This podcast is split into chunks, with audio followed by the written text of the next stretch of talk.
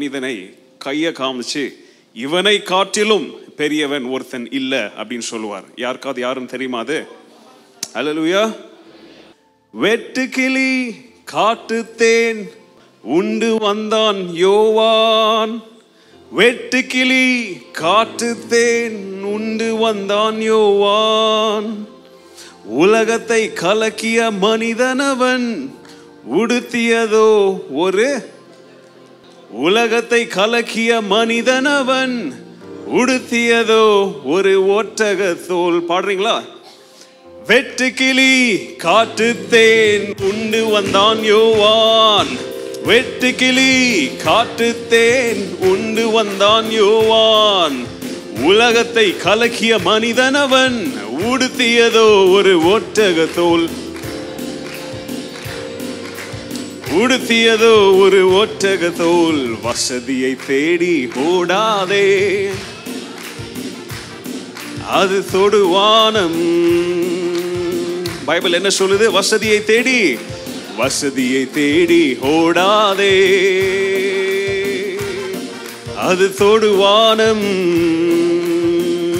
வசதி வந்தால் வசதிகள் நிறைவு தருவதில்லை. வானத்தை எவனும் தொடுவதில்லை. வசதிகள் நிறைவு தருவதில்லை. வானத்தை எவனும் தொடுவதில்லை. வசதியை தேடி ஓடாதே. அது தொடுவானம். வசதியை தேடி ஓடாதே. அது தொடுவானம். அலலூயா வசதிகள் என்ன தருவதில்லை? நிறைவு தருவதில்லை. வானத்தை யாராவது தொட முடியுமா? தொட முடியாது இல்லையா? இந்த காலவேளையிலே வசதியை தேடல வானத்தை தொட முயற்சிக்கல ஆனால் உலகத்தை இவன் கலக்குனான். அவனுடைய பேர் என்ன? யோவான் ஸ்நானகன். இந்த காலவேளையிலே யோவான் ஸ்நானகனுடைய வாழ்க்கையிலிருந்து ஒரு சில காரியங்களை உங்களோடு நான் பகிர்ந்து கொள்ள விரும்புகிறேன். யோவான் ஸ்நானகன் என்கிற மனிதன் தேவனுடைய பார்வையில் ஆண்டவராகிய இயேசு கிறிஸ்துவால் உலகத்தில் மிக சிறந்த மனிதன் என்று பெயர் வாங்கினவன். அவனுக்கு மிக முக்கியமான ஒரு வேலை ஊழியம் கொடுக்கப்பட்டது. அந்த ஊழியம் என்ன அப்படின்னு சொல்லி நம்ம பார்த்தோம்னா ஆண்டவராகிய இயேசு கிறிஸ்துவுடைய பிறப்புக்கு அவருடைய வருகைக்கு வழியை என்ன செய்ய விருப்பம் என்ன செய்யவா இருந்தான் அவன்? ஆயத்தப்படுத்தின மனுஷனாக அவன் காணப்படுகிறான். அன்றைய காலகட்டத்தில் ராஜாக்கள் பிறக்கிறதற்கு முன்பதாக அந்த ராஜாவின் பிறப்பை குறித்து அறிவிப்பு என்ன பண்ணுவாங்க? செய்வாங்க. ராஜ்யத்தில் என்ன செய்வாங்க? அனௌன்ஸ்மெண்ட் செய்வாங்க. இப்படி யார் பிறக்க போறா? ராஜகுமாரனோ ராஜகுமாரத்தையும் என்ன செய்ய போறாங்க? பிறக்க போறாங்க அப்படின்ற ஒரு நியூஸ் வரும். அந்த நியூஸுக்கு அப்புறம் அந்த ராஜகுமாரனோ குமாரத்தையோ பிறந்த உடனே அந்த பிறப்பின் செய்தியும் என்ன செய்யும் அன்னைக்கு? ஊரெல்லாம் என்ன பண்ணுவாங்க அவங்க? அனௌன்ஸ் பண்ணுவாங்க. அப்படி பிறக்க போகிற ராஜாவின் பிறப்பை குறித்து உலகத்திற்கு சொல்வதற்காக ஆண்டவரால் தேர்ந்தெடுக்கப்பட்ட மனிதனுடைய பேர் என்ன? யோவான் ஸ்நானகன். அவனுக்கு ராஜாவின் பிறப்பை மாத்திரம் குறித்து சொல்ற வேலையை கொடுக்கல. அந்த ராஜா என்ன செய்வதற்காக இந்த பூமிக்கு வரப்போகிறார் என்றும் அந்த கமிங் கிங் உடைய ஃபோக்கஸ் அண்ட் த மினிஸ்ட்ரியை குறித்தும் இந்த யோவான் சானகனுடைய மினிஸ்ட்ரி அவனுடைய ஊழியம் ஒரு ஷேடோவாக இருந்ததை நம்ம வேதத்தில் என்ன செய்கிறோம் நாம் பார்க்குறோம். இங்கிலீஷில் இதுக்கு ஒரு வார்த்தை சொல்லுவாங்க ஃபோர் ரன்னர் அப்படின்னு சொல்லுவாங்க. அதாவது மெயின் பர்சன் வர்றதுக்கு முன்பதாகவே அந்த பர்சனுக்கு முன்பதாக வந்து அவர் என்ன செய்ய போகிறார் என்பதற்கு ஜனங்க மத்தியில் ஒரு ஒரு ஒரு விழிப்புணர்வை ஏற்படுத்தி ஒரு சீனை செட் பண்ணிட்டு போகிறவனுடைய பேர் என்னது? ஃபோர் ரன்னர் அப்படி இருந்த மனிதனுடைய பேர் என்னது? யோவான் ஸ்நானகன். இந்த யோவான் ஸ்நானகன் யாரிடத்துல வந்து இவன் ஊழியம் செய்தான்? யாரோடு இவன் பேசினா அப்படின்னு சொல்லி நம்ம பார்க்கும் பொழுது பைபிளில் பார்க்குறோம் இவன் டைரக்டாக அன்றைக்கு ஜனங்களோடு இவன் என்ன செய்தான் இவன்? பேசின மனிதனாக காணப்படுகிறான். He communicated directly with whom the people எல்லாரும் இங்கே தான் இருக்கிறீங்களா எல்லாரும்? எல்லாரும் நேராக உட்காருங்க எல்லாரும். கர்த்தருடைய வார்த்தை ஆரம்பமாயிடுச்சு. அதனால எல்லாரும் நீங்கள் அட்டென்ஷன் நீங்கள் கொடுங்க எல்லாரும். நான் கேள்வி கேட்கும் போது என்ன செய்யுங்க? பதில் சொல்லுங்க. So I want to know that you're here so இவன் வந்து டைரக்டாக அன்னைக்கு யாரோடு பேச ஆரம்பித்தான் இவன்? ஜனங்களோடு பீப்புளோடு இவன் என்ன செய்தான் அவன்? பேச பிரசங்கிக்க ஆரம்பித்தான். ஜனங்களோடு இவன் பேசின செய்தி என்ன? உங்களுக்காக யார் வருகிறா? ஒரு ராஜா வருகிறார். A king is coming for you அந்த ராஜா வந்து உங்களை என்ன செய்ய போகிறாரு? மீட்டு கொள்ள போகிறார் அப்படின்னு சொல்லி அந்த ஜனங்களுக்கு மீட்பின் செய்தியை இவன் என்ன செய்தான் இவன்? பிரசங்கித்தவனாக காணப்படுகிறான். ஏன் இவன் ஜனங்களுக்கு மீட்பின் செய்தியை பிரசங்கித்தான் அப்படின்னு சொல்லி நம்ம பார்த்தோம்னா அன்னைக்கு யூதர்களும் மத போதகர்களும் யூத மதவாதிகளும் அன்னைக்கு என்ன செய்திருந்தாங்க? ஜனங்களை ரிலிஜன் அதாவது மதம் என்கிற ஒரு கட்டுக்குள்ள என்ன செய்து வச்சிருந்தாங்க அவங்க? ஜனங்களை கட்டி வச்சிருந்தாங்க. இதை இங்கிலீஷ்ல வந்து லீகலிசம் அப்படின்னு சொல்லுவோம். அதாவது சட்டவாதங்கள் அப்படின்னு சொல்லுவோம். ஜனங்களை அன்றைக்கு சட்டவாதங்களால் அவங்க என்ன செய்து வைத்திருந்தாங்க? கட்டி வச்சிருந்தாங்க. அதுவும் எப்படிப்பட்ட சட்டவாதம் தெரியுமா? அதெல்லாம் உயிரற்ற டெட் செத்து போன சட்டவாதத்திற்குள்ளாக ஜனங்கள் என்ன வச்சிருந்தாங்க அவங்க? அடிமைகளாக வைத்திருந்தாங்க. டெட் லீகலிசம் அன்னைக்கு யூதர்கள் மத போதகர்கள் திருச்சபை இன்னும் ரொம்ப சிம்பிளாக உங்களுக்கு சொல்லணும்னா சபை என்பது அன்னைக்கு ஜனங்களை ரிச்சுவல்ஸ் ட்ரெடிஷன் லீகலிசம் அப்படின்ற காரியங்களுக்குள்ளாக அவங்கள என்ன பண்ணி வச்சிருந்தாங்க அவங்க? அடிமைப்படுத்தி வச்சிருந்தாங்க. இப்படி அவங்க அடிமைப்படுத்தி வச்சதுனால புறஜாதியார் அதாவது ஜென்டைல்ஸ் அதாவது யூதர்கள் அல்லாதவர்கள் சபையின் மேலே ரிலிஜியன் மேலே அவங்களுக்கு அவ்வளோவா பெரிய ஒரு ஒரு என்ன இருக்கல இன்ட்ரெஸ்ட் இருக்கல ஒரு ஈடுபாடு இல்லாமல் அவங்களும் என்ன பண்ணாங்க திருச்சபையின் வட்டாரத்தை விட்டு வெளியில அவங்களும் செத்து போன ஒரு வாழ்க்கை என்ன பண்ணிட்டு இருந்தாங்க வாழ்ந்துட்டு இருந்தாங்க. நல்லா கவனிங்க. ரெண்டு விதமான ஜனக்கூட்டம் அன்னைக்கு இருந்தாங்க. ஒன்னாவது ஒன்னா முதலாவது ஜனக்கூட்டம் கிறிஸ்தவ வட்டாரத்திற்குள்ள திருச்சபை என்கிற மதம் என்கிற ஒரு கட்டுக்குள் திருச்சபை கட்டப்பட்டு வச்சிருந்தாங்க. திருச்சபைக்கு வெளியில புறஜாதியார் மதத்தை வெறுத்து மத போதகர்களை வெறு- வெறுத்து மதவாதிகளை அவங்களுடைய லீகலிசம வெறுத்து இதெல்லாம் ஒரு கட்டுக்கதை அப்படின்னு சொல்லி இதை நம்பாம அதாவது இன்றைய காலகட்டத்தின் வார்த்தை அவிசுவாசிகளாக என்ன செய்தாங்க? வாழ்ந்து வந்தாங்க. உள்ள விசுவாசிகள் செத்து போன விசுவாசிகளாக வாழ்ந்தாங்க. வெளியில அவிசுவாசிகளை என்ன பண்ணிட்டு இருந்தாங்க? வாழ்ந்து வந்தாங்க. அப்போ யோவான் ஸ்தானகன் வந்து ஊழியம் செய்த காலகட்டம் எப்படியாக இருந்துச்சு அப்படின்றதற்காக தான் உங்களுக்கு இதை நான் எக்ஸ்பிளைன் பண்றேன்.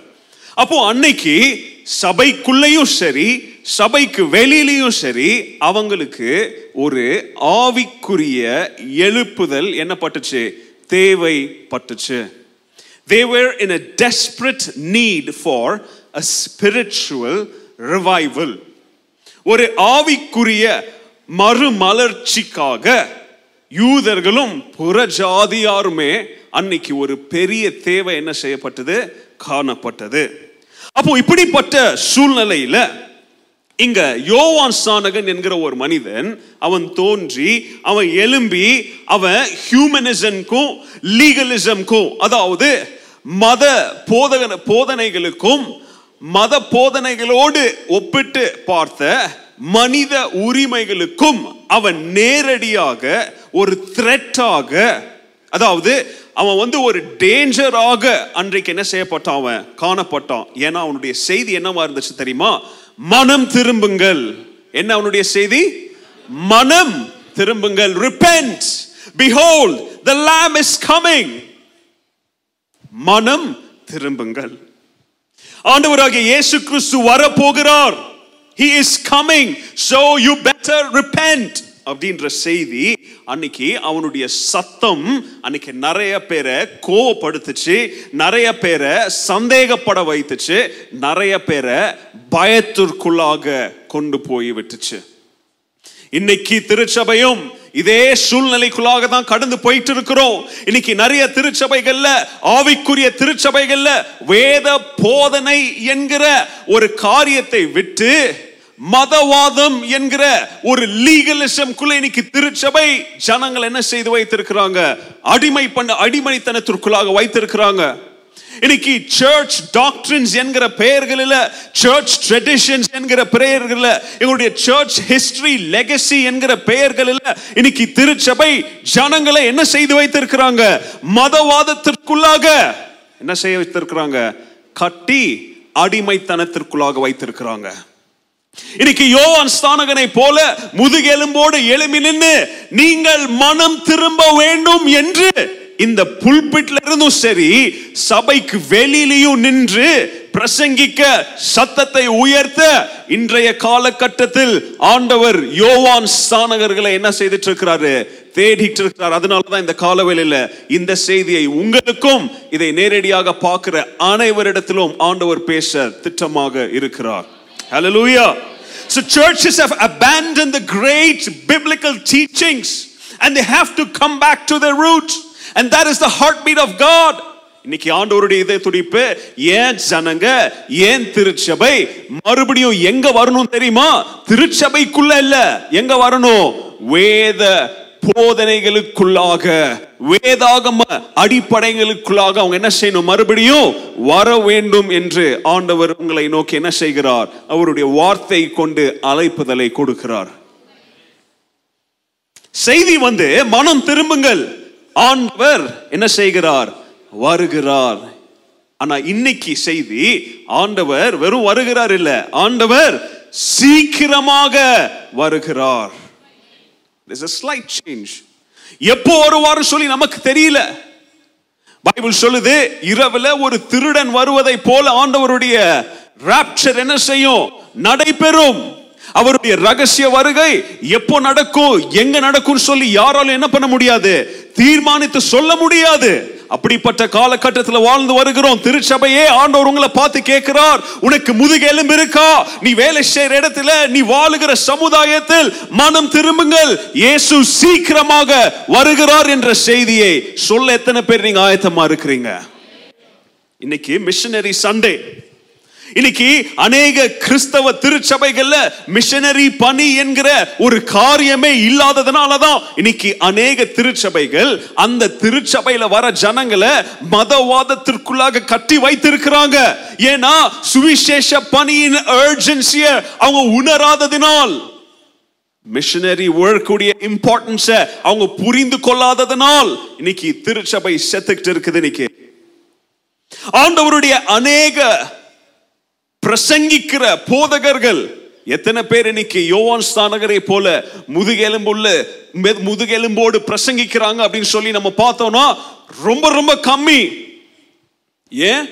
ஒரு எக்ஸாம்பிள் கொடுக்குறேன். இந்த யோவான் ஸ்தானகன் உடைய லைஃப் ஸ்டைல் எப்படி இருந்துச்சுன்னு சொல்லி கொஞ்சம் நம்ம பார்க்கலாம். நான் ஆரம்பத்தில் பாடும்போது ஒரு பாடல் சொன்னேன். நீங்க எல்லாம் என் கூட சேர்ந்து பாடுவீங்கன்னு பார்த்தா எல்லாரும் என்ன பார்த்தீங்க. அந்த பாடலின் வரிகள் என்ன சொல்லுது தெரியுமா? இவன் எங்க வாழ்ந்து வந்தான்? வனாந்திரத்தில் வாழ்ந்து வந்தான். இவன் நம்மை போல வீட்டுல அல்லது அவனுக்கு மேல ஒரு கூரையில அல்லது ஒரு சிட்டியில அவன் என்ன செய்யல அவன்? வாழ்ந்து வரல. இந்த யோவான் உன்னுடைய வீடு எங்கவா இருந்துச்சு தெரியுமா? சிட்டி இல்லைங்க எங்க இருந்துச்சு? வனாந்திரம் காட்டுல வாழ்ந்து வந்தான். என்ன சாப்பிட்டான்னு சொல்லுது பைபிள். என்ன சாப்பிட்டானா? வெட்டு கிளி சாப்பிட்டான். என்ன சாப்பிட்டான் கூடவே? காட்டு தேன் அதெல்லாம் ஒரு எக்ஸாம்பிளா கொடுத்துருக்காங்க. அப்போ இவன் காட்டுல கிடைக்கிற மரத்துல கிடைக்கிற பூச்சி புழு அது இதுன்னு சொல்லி வனாந்திரத்துல இருக்கிற எல்லாத்தையுமே என்ன செய்திருக்கிறான் இவன்? சாப்பிட்டு உயிர் வாழ்ந்திருக்கிறான். இன்னைக்கு நீங்க எத்தனை பேருங்க இப்படிப்பட்ட உணவு கொடுத்தா சாப்பிடுவீங்க? மேபி இன்னைக்கு நம்ம வாழ்கிற இந்த நாகரிகத்தில் மேபி நம்ம காட்டு தேனையோ அல்லது வெற்றிக்கிளியோ சாப்பிடல. ஆனால் யோசித்து பாருங்க இந்தியாவின் எத்தனையோ பகுதிகளில் ஒரு வேலையும் நல்ல சாப்பாடு இல்லாத ஒரு சூழ்நிலையில் எத்தனையோ மிஷினரிங்க பிஸ்கட்டையும் பன்னையும் ஒரு கிளாஸ் டீயும் குடிச்சிக்கிட்டு என்ன செய்துட்டு இருக்கிறாங்க? அவங்களுடைய வாழ்க்கை நடத்திட்டு இருக்கிறாங்க. வனாந்திர வாழ்க்கை.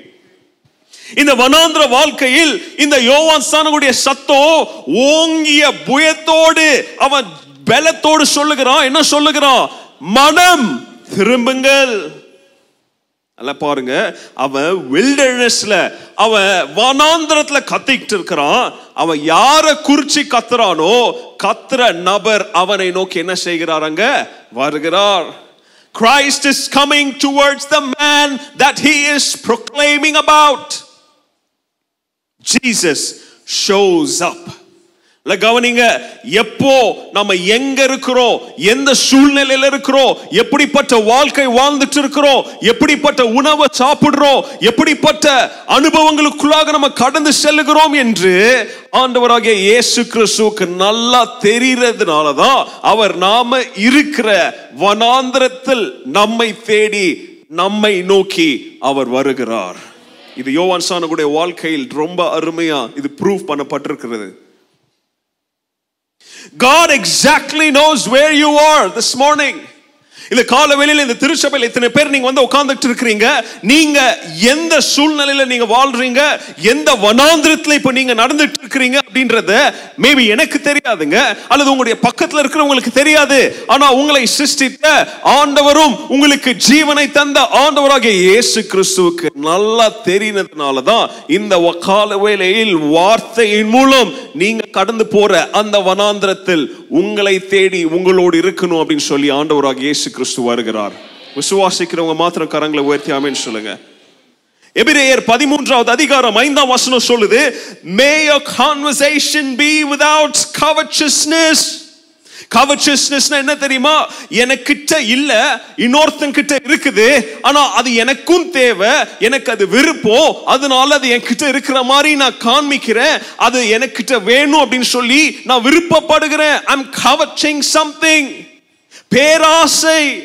பாடல் பாடணும் பேராசைனால என்ன பட போறது இல்லை நாம? வானத்தை தொட போறது இல்லை பேராசை படுறதுனால வாழ்க்கையில் சந்தோஷம் சமாதானம் நிம்மதி அதிகரிக்க போறதில்ல. அதே பாடல் சொல்லுது வசதி வந்தால் அதை எதற்கு பயன்படுத்தலாம் சொல்லுது தெரியுமா அந்த பாடல்? ஊழியம் செய்ய சுவிசேஷம் சொல்ல என்ன பண்ணுங்க? பயன்படுத்துங்க.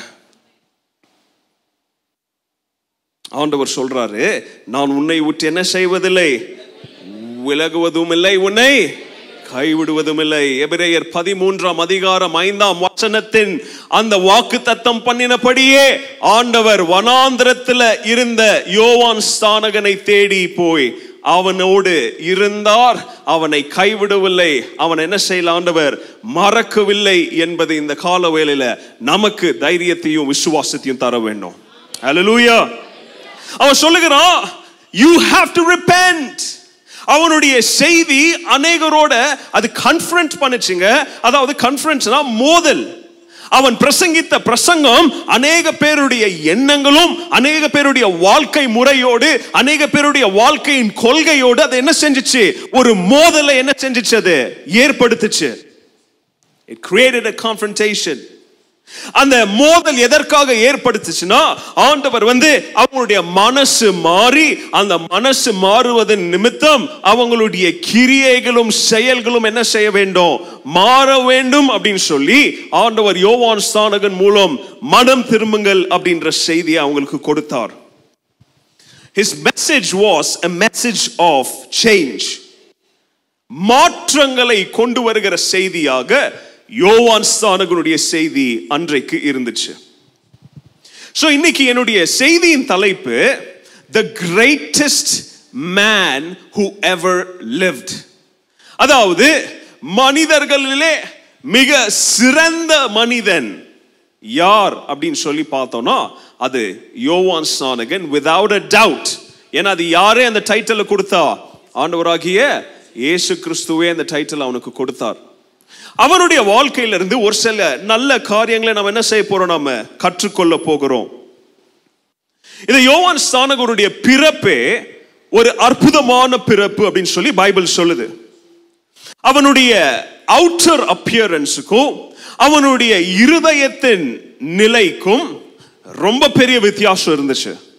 ஏன்னா நான் சொன்ன மாதிரி அவன் என்னத்தை சாப்பிட்டான் பைபிள் சொல்லுது? என்னத்தை சாப்பிட்டான்? வெட்டு கிளிய சாப்பிட்டான். என்னத்தை சாப்பிட்டான்? காட்டு தேனை சாப்பிட்டான். எதை உடுத்தினா உடையாக? இன்னைக்கு பாருங்க நம்மலாம் நல்ல உடைகளை உடுத்து- உடுத்துறோம். ஆனா அவன் அன்னைக்கு என்ன உடையை உடுத்தினானா? ஒட்டகத்தோல். யோசித்து பாருங்க யாராவது நீங்க பர்த்டே அன்னைக்கு ஒட்டகத்தோல் வாங்குவீங்களா? போய் கடையில் போய் எனக்கு ஒரு ஒட்டகத்தோல் கொடுங்கப்பா அப்படின்னு சொல்லுவீங்களா? ஏன்னா ஒட்டகத்தோல் என்பது அது ஆடை கிடையாது. வனாந்திரத்தை வாழ்ற இவன் கிடைச்சதெல்லாம் என்ன செய்திருக்கிறான் அவன்? எடுத்து சுத்தி இருக்கிறான் ஒட்டகத்தோல உடித்து உடுத்திருந்த இவன் நீங்க யோசித்து பாருங்க வனாந்தலத்தை வாழ்ந்து வந்தான் அப்படின்னு சொல்றேன். அவனுக்கு ரெகுலரா பார்பர்லாம் இருந்திருப்பாங்கன்னு நினைக்கிறீங்க? முடிய காட்டா மாதிரி என்ன செய்திருப்பான்? வளர்த்திருப்பான். ஷேவ் பண்ணியிருப்பான் நினைச்சிருக்கிறீங்க? க்ரூமிங் எல்லாம் பண்ணுவான்னு நினைச்சிருக்கிறீங்க? ஹண்ட்ரட் பர்சன்ட் இல்ல. தாடியை வளர்ந்துருக்கும் முடிய பெருசா வளர்த்து விட்டுருப்பான் நெகத்தை வெட்டி இருக்க மாட்டான். இல்லையா? பார்க்கறதுக்கு எப்படி இருந்திருப்பான்? மொரடாம் போல இருந்திருப்பான். இருந்திருப்பானா? உடைய கண்களுக்கு முன்பதாக கொஞ்சம் பிக்சர் பண்ணி பாருங்க. இப்படிப்பட்ட மனிதன் அவனுடைய பிறப்பே ரொம்ப அபூர்வமான ஒரு பிறப்பு. அவன் பிறந்தது நல்ல இளம் தம்பதியினருக்கு பிறந்தானா? யாருக்குங்க பிறந்தான் அவனுடைய தகப்பனாருடைய பேர் என்ன? சொல்லுங்க அவனுடைய தகப்பனாருடைய பேர் என்ன? சகரியா. அவர் ரொம்ப யங் டூடா இருந்தார் அவரு? வயதான மனிதன். சகரியாவுடைய பிறப்பு நேரத்தில் ஐ மீன் சாரி இவனுடைய பிறப்பை குறித்து சகரியாவுக்கு சொல்லப்படும் பொழுது அங்க ரொம்ப ஸ்பெசிபிக்கா சொல்றாங்க இவன் ஒரு அபூர்வமாக பிறக்க போகிற ஒரு குழந்தை. Is not a normal child ஏன் தெரியுமா? அபூர்வமா அவங்களுக்கு பிறந்தான். ஏன்னா அவங்க அபூர்வமா தேவ பக்தி உடையவங்க. அபூர்வமா தேவனுக்கு பயந்து நடந்தாங்க இன்னைக்கு எத்தனை பேர் காட்லி பேரண்ட்ஸா இருக்கிறீங்க? எத்தனை பேர் தேவனுக்கு பயப்படுகிற பெற்றோரா நீங்க இருக்கிறீங்க? உங்களுடைய பிள்ளைகளை குறித்து ஆண்டவர் உங்களோடு பேசுகிறாரா? உங்களுடைய பிள்ளைகளுடைய எதிர்கால எதிர்காலத்தை குறித்து ஆண்டவர் உங்களுக்கு காட்சிகளை அளிக்கிறாரா? அவங்களை குறித்ததான தன்னுடைய விருப்பத்தை உங்களிடம் பகிர்ந்து கொள்கிறாரா பகிர்ந்து கொள்ளவில்லைனா மேபி யூ நாட் காட்லி அவனுடைய பிறப்பே ஒரு சூப்பர் நேச்சுரலான ஒரு பர்த் ஏன்னா அவன் வயிற்றுக்குள்ள இருக்கும் பொழுது அவன் யாரால நிரப்பப்பட்டிருக்கிறான் தெரியுமா? பைபிள் சொல்லுது பரிசுத்த ஆவியானவரால எப்போ நிரப்பப்பட்டானா தெரியுமா? வயிற்றுக்குள்ள இருக்கும் போதே நிரப்பப்பட்டான். ஏன்னா செய்தியை கேட்கும் பொழுதே உள்ள இருந்து என்ன செய்தான் அவன்? துள்ளி குதிச்சான். அவன் அப்போ இப்படிப்பட்ட மனிதன் அவனுடைய ஊழிய காலம் எவ்வளவாக இருந்திருக்கும் அப்படின்னு சொல்லி கொஞ்சம் நீங்க யோசித்து பார்த்தீங்கன்னா மேபி கொஞ்சம் அதிர்ச்சி அடைவீங்க. இப்படியாக இருந்தவன் மேபி ஒரு ஒரு வருஷம் ஊழிய செய்திருப்பானா? ஒரு ரெண்டு வருஷம் ஊழிய செய்திருப்பானா? ஒரு மூணு வருஷம் செய்திருப்பானா? பைபிள் சொல்லுது அவன் எவ்வளவு வருஷம் தெரியுமா? அவனுடைய காலகட்டம் இருந்துச்சு maybe around five to six months அவ்வளோதாங்க அவனுடைய ஊழிய காலம் அஞ்சு அல்லது ஆறு மாசம் தான் அவன் என்ன செய்தான் இப்படி? ஊழியம் செய்தான். ஆனா இந்த அஞ்சு அல்லது ஆறு ஊழிய காலத்திலேயே மாதங்களிலேயே பைபிள் சொல்லுது அவன் கனத்த சத்தத்துடன் முதுகெலும்புடன் என்ன பிரசஞ்சித்தான் தெரியுமா அவன்? மனம் திரும்புங்கள். அவனுடைய அவுட்டர் பர்சனாலிட்டி ஒரு யுனிக்கான ஒரு பர்சன் யாரோ உன்னை பார்த்த உடனே எல்லாருடைய அட்டென்ஷனையும் கிராப் பண்ணக்கூடிய ஒரு மனிதனா இருந்தான். ஏன்னா ஒரு சாமானியமான மனிதன் அவனை போல இருக்க மாட்டாங்க. நினைச்சு பாருங்க அவன் ஊருக்குள்ள வந்திருக்கும் போது எத்தனை பேர் அவனை மேலே கீழே பார்த்துருப்பாங்க? எத்தனை பேர் அவனை பார்த்து பயந்து ஓடி இருப்பாங்க இவன் பைத்தியக்காரனா இருப்பானோ? இவன் பேய் பிடிச்சிருக்குமோன்னு சொல்லி எத்தனை பேர் அவனை பார்த்து என்ன செய்திருப்பாங்க? பயந்தது இருக்கும். ஆனா அவனுடைய வாழ்க்கையை நீங்க சம பண்ணி ஒரு வார்த்தையில சொல்லணும் அப்படின்னு சொல்லி விருப்பப்பட்டீங்கன்னா என்னுடைய எண்ணத்தின் பிரகாரம் என்னுடைய மூளையின் அறிவுப்படி நான் ஒரு வார்த்தை சொல்றேன். இவனுடைய வாழ்க்கையை ஒரே வார்த்தையில சொல்லணும்னா கீழ்ப்படிதல் உள்ள மனிதன் அப்படின்ற ஒரு வார்த்தையை சொல்லலாம். ஏன் கீழ்ப்படிதல் உள்ள மனிதன்? பார்ப்போம் இன்னைக்கு முதலாவது பாடம். அவனுடைய பிறப்பிலேயே அவனுடைய வாழ்க்கையின் நோக்கம் எப்படிப்பட்டதான நோக்கமாக இருக்கணும்னு சொல்லி அவனுடைய பெற்றோருக்கு சொல்லப்பட்டது நிமித்தம் அந்த வாழ்க்கையில அவனுடைய பிறப்பு நோக்கத்திற்கு நேரான ஒரு வாழ்க்கையை வாழ்ந்த மனிதனாக யார் காணப்படுகிறார்? யோவான் ஸ்தானகன் காணப்படுகிறான். அவனுக்கு தெரியும் அவனுடைய வாழ்க்கையில ஒரு தெய்வீக கட்டளை அவன் தலை மேல இருக்குது. அவனுடைய வாழ்க்கையில ஆண்டவர் அவன் கிட்ட இருந்து ஸ்பெஷலா ஒரு காரியத்தை என்ன செய்கிறாரு? எதிர்பார்க்கிறார் என்கிறது அவனுக்கு நல்லா தெரிஞ்சதுனால தான் அவன் அவனுடைய வாழ்க்கையில் அவனுடைய பாதையை நேரான பாதையாக அவன் என்ன செய்தான் அவன்? அமைத்து கொண்டான். அவனுடைய டிசிஷன்ஸ் வந்து ஆண்டவருடைய எதிர்பார்ப்போடு ஒத்து போனது நிமித்தம் அவனுடைய வாழ்க்கையில் அவன் சரியான பாதையில் பயணிக்க அவனால் என்ன செஞ்சுச்சு? முடிஞ்சிச்சு. ஏன்னா நல்லா கவனிங்க அவன் பிறக்கும் போதே அந்த தேவதூதன் சகரியாவை பார்த்து சொல்றாரு இவன் யாரா பிறக்குவான்? ஹி வில் பி அ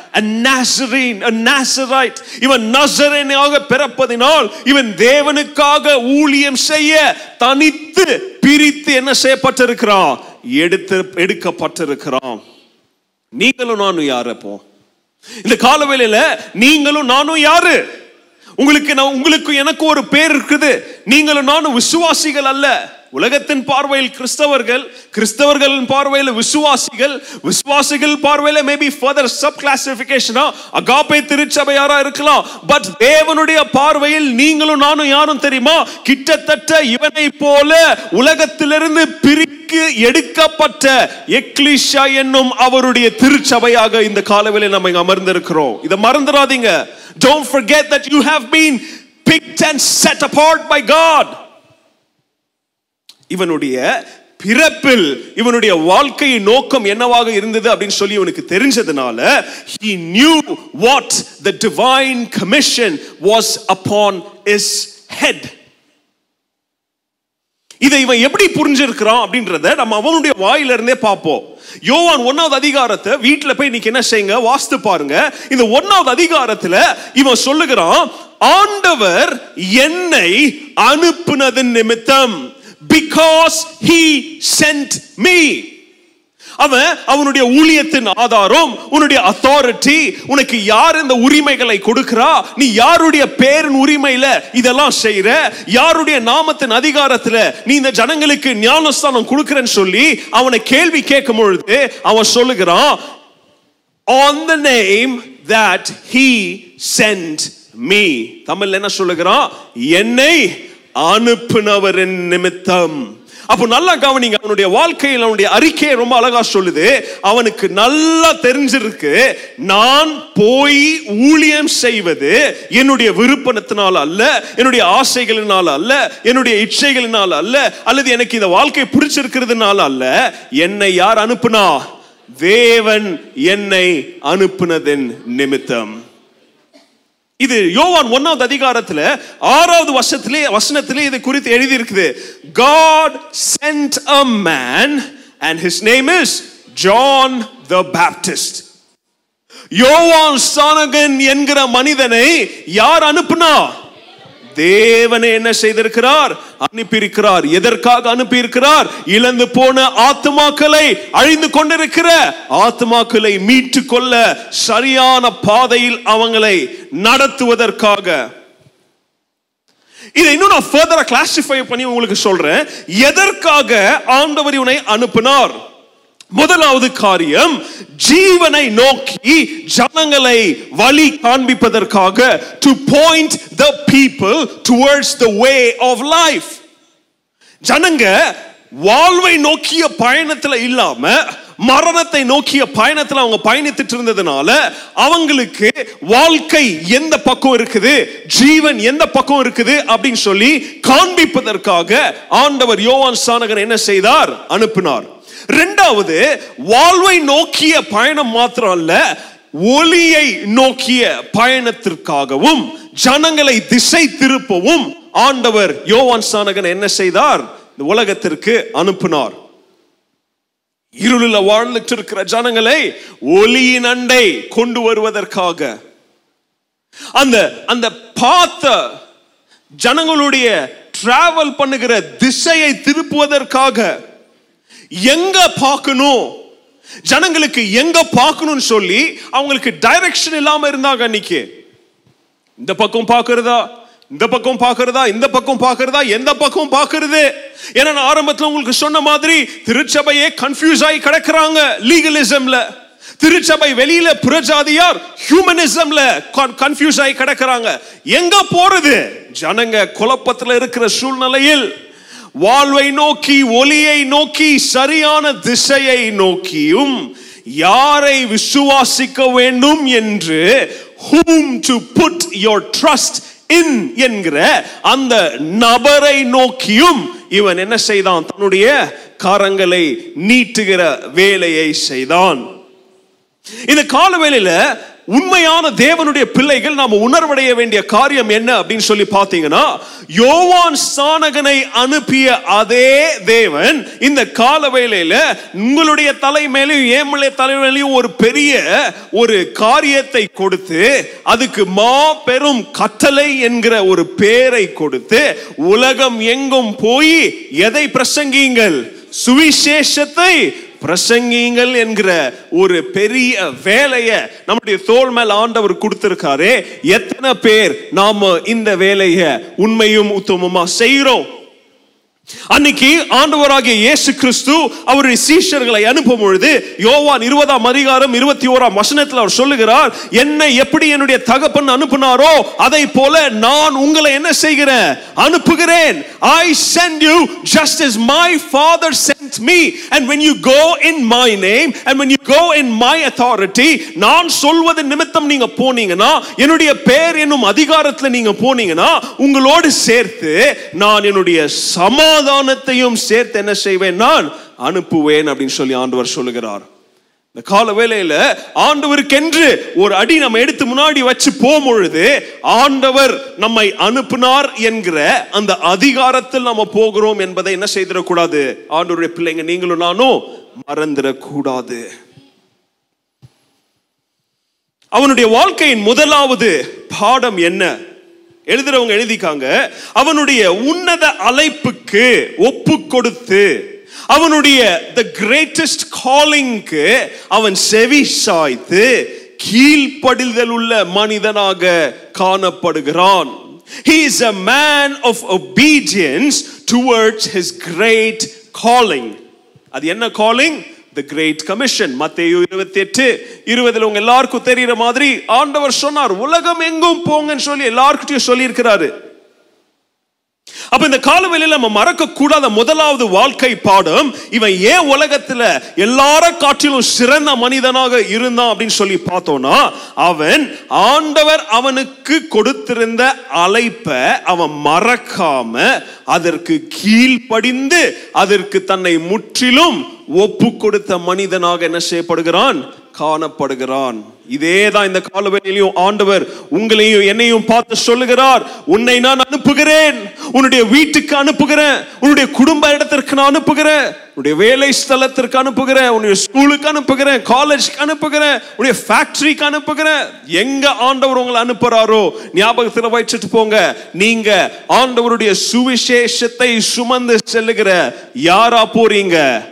அவருடைய ஊழியனாக போறீங்க. கை வரலையே? ஆமென் சொல்ல முடியலையே? நீங்களும் ஆண்டவருடைய பார்வையில் மிக சிறந்தவர்களா மாறணும்னா யோவான் சானகனை போல முதலாவது நம்மளுடைய அழைப்புக்கு ஒப்பு கொடுத்து கீழ்ப்படிதல் உள்ள மனிதராக மாற வேண்டும். ரெண்டாவது பாடம் இவனுடைய வாழ்க்கையில என்ன கற்றுக்கொள்ளலாம்? அப்படி போனானே இவன் யார் இவனை அனுப்புனா அப்படின்னு சொல்றத பார்த்தோம் இப்போ. அப்படி அனுப்பப்பட்ட இவன் எதற்காக அனுப்பப்பட்டான்? எதை சொல்வதற்காக அனுப்பப்பட்டான்? தன்னை யார் என்று அவன் அறிந்து வைத்துக் கொண்டிருந்தான் அப்படின்னு சொல்லி பார்க்கலாம். யோவான் ஒன்னாவது அதிகாரம் பத்தொன்பதாவது வசனத்திலிருந்து நீங்க பார்த்தீங்கன்னா அங்க அவனுடைய செய்தியை கேட்டு அநேக பேர் கோபம் அடைந்தார்கள்.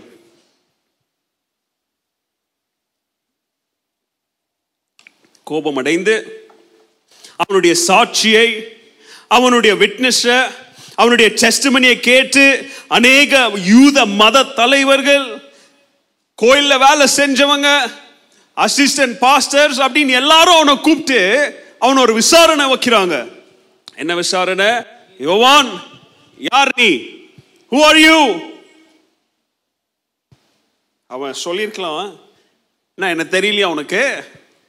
நான் இவ்வளோ நேரம் பிரசங்கம் பண்ணுறேனே என்னுடைய செய்தியை கேட்டு நான் யாரும் உனக்கு தெரியலையா அப்படின்னு சொல்லி கேட்டிருக்கலாம். அல்லது நீங்க யூதர்கள் நீங்களாம் இவ்வளவு நாள் உட்காந்து யார் வருவான்னு சொல்லி வெயிட் பண்ணிட்டு இருக்கிறீங்க? மேசியா வருவாருன்னு வெயிட் பண்ணிட்டு இருக்கிறீங்களே. நான் தான் அந்த மேசியான்னு சொல்லி இருக்கலாம். அல்லது உங்களை நியாய தீர்ப்புக்குள்ளாக வழி நடத்தக்கூடிய கிறிஸ்து நான் தான் அப்படின்னு சொல்லி என்ன பண்ணியிருக்கலாம் அவன்? சொல்லியிருக்கலாம். அல்லது அவனுக்கு அன்னைக்கு வாயில என்ன வந்துச்சோ எல்லாத்தையுமே என்ன பண்ணியிருக்கலாங்க அவன்? சொல்லியிருக்கலாம். ஏன்னா சொல்லக்கூடிய தைரியமும் அதிகாரமும் யார்கிட்ட இருந்துச்சு? அவன்கிட்ட இருந்துச்சு. ஆனா அவன் சொல்றான் நீங்க எதிர்பார்க்கிற யார் நான் கிடையாது. கிறிஸ்து நான் கிடையாது. அதாவது மேசிய நானு கிடையாது. உங்களை மீட்டு கொள்ள வந்தவன் நான் கிடையாது. அவங்க அவனை நீ மேசியான்னு கேட்கல. நீ கிறிஸ்துவான்னு கேட்கல. ஆனா இவனே ஒத்துக்கிறான். யாரு? நான் யார் கிடையாது? கிறிஸ்து அல்ல. தென் ஹூ ஆர் யூ நீ எலியாவா? அல்லது நீ பெரிய தேவனுடைய பேர்ல வந்த தீர்க்கதரிசியா? அல்லது நீ டாக்டரா? நீ ரெவரண்டா? நீ இந்த டேஷா அந்த டேஷான்னு சொல்லி இன்னைக்கு கிறிஸ்தவ வட்டாரத்துல கிறிஸ்தவ ஊழியர்கள் தேவ ஊழியர்கள் இன்னைக்கு போட்டுக்கொள்ற டைட்டில் வச்சு நீ அவனா நீ இவனான்னு சொல்லி என்ன பண்றாங்க? கேக்குறாங்க. அவன் ஒரே வார்த்தையில பதில் சொல்றான். நோ நான் அப்போஸ்தலர் கிடையாது. நான் ரெவரன் கிடையாது. நான் தீர்க்கதரிசி கிடையாது. நான் எளியா கிடையாது நான் கிடையாது. அப்படிப்பட்ட லைன்ல சொல்லப்படுகிற ஒரு நபரும் ஒரு தகுதியோ எனக்கல்ல. I am no I am not that then who are you அப்போ நீ யாரு? அவனை குறித்த சரியான அறிவு அவனுக்கு இருந்ததுனால அன்னைக்கு அவன் என்ன வேணா சொல்லியிருக்கலாம். தன்னை ஒரு தீர்க்க தரிசி என்றும் என்ன செய்திருக்கலாம் அவன்? கிளைம் பண்ணியிருக்கலாம். ஏன்னா அதற்குரிய எல்லா குவாலிட்டிஸும் அவனுக்கு என்ன பண்ணுச்சு? இருந்துச்சு. ஏன்னா அவன் ஒரு அபூர்வ பிறப்பு உடைய மனிதன். அவன் ஒரு ஸ்பெஷலான ஒரு மனுஷன். அவனுடைய வாழ்க்கையில ஆண்டவருடைய ஆசீர்வாத கரம் மேல இருந்துச்சு. பரிசுத்த ஆவியானுடைய சத்தத்தை கேட்டு நடந்த ஒரு மனுஷனா இருந்தா அவனுக்கு எல்லா தகுதியுமே இருந்துச்சுங்க. ஆனா அவன் சொல்றான் நான் மேசியா கிடையாது நான் கிறிஸ்து கிடையாது நான் தீர்க்கதரிசி கிடையாது. I am not him. ஆனா இன்றைய கிறிஸ்தவத்துல பாருங்க இன்னைக்கு இன்னைக்கு நிறைய கிறிஸ்தவர்கள் இந்த அடிப்படை சத்தியத்தை மறந்ததுனால தான் இன்னைக்கு கிறிஸ்துவை காண்பிக்க வேண்டிய திருச்சபை கிறிஸ்துவை காண்பிக்க வேண்டிய கிறிஸ்தவம் இன்னைக்கு கிறிஸ்துவை மறைச்சு இன்னைக்கு நான் தான் யாரு? இது நான் தான் டேஷ் நான் தான் டேஷ் சொல்லி இன்னைக்கு யார் யாரோ என்னென்ன பட்டங்களையும் இன்னைக்கு என்ன பண்ணிட்டு இருக்கிறாங்க? போட்டுட்டு இருக்கிறாங்க ஆனா இந்த தேவ மனிதன் அவனுடைய ரூட்ஸ் என்னன்னு சொல்லி அவனுக்கு தெரிஞ்சதுனால ரூட்ஸ் நான் சொல்லும் போது என்னது?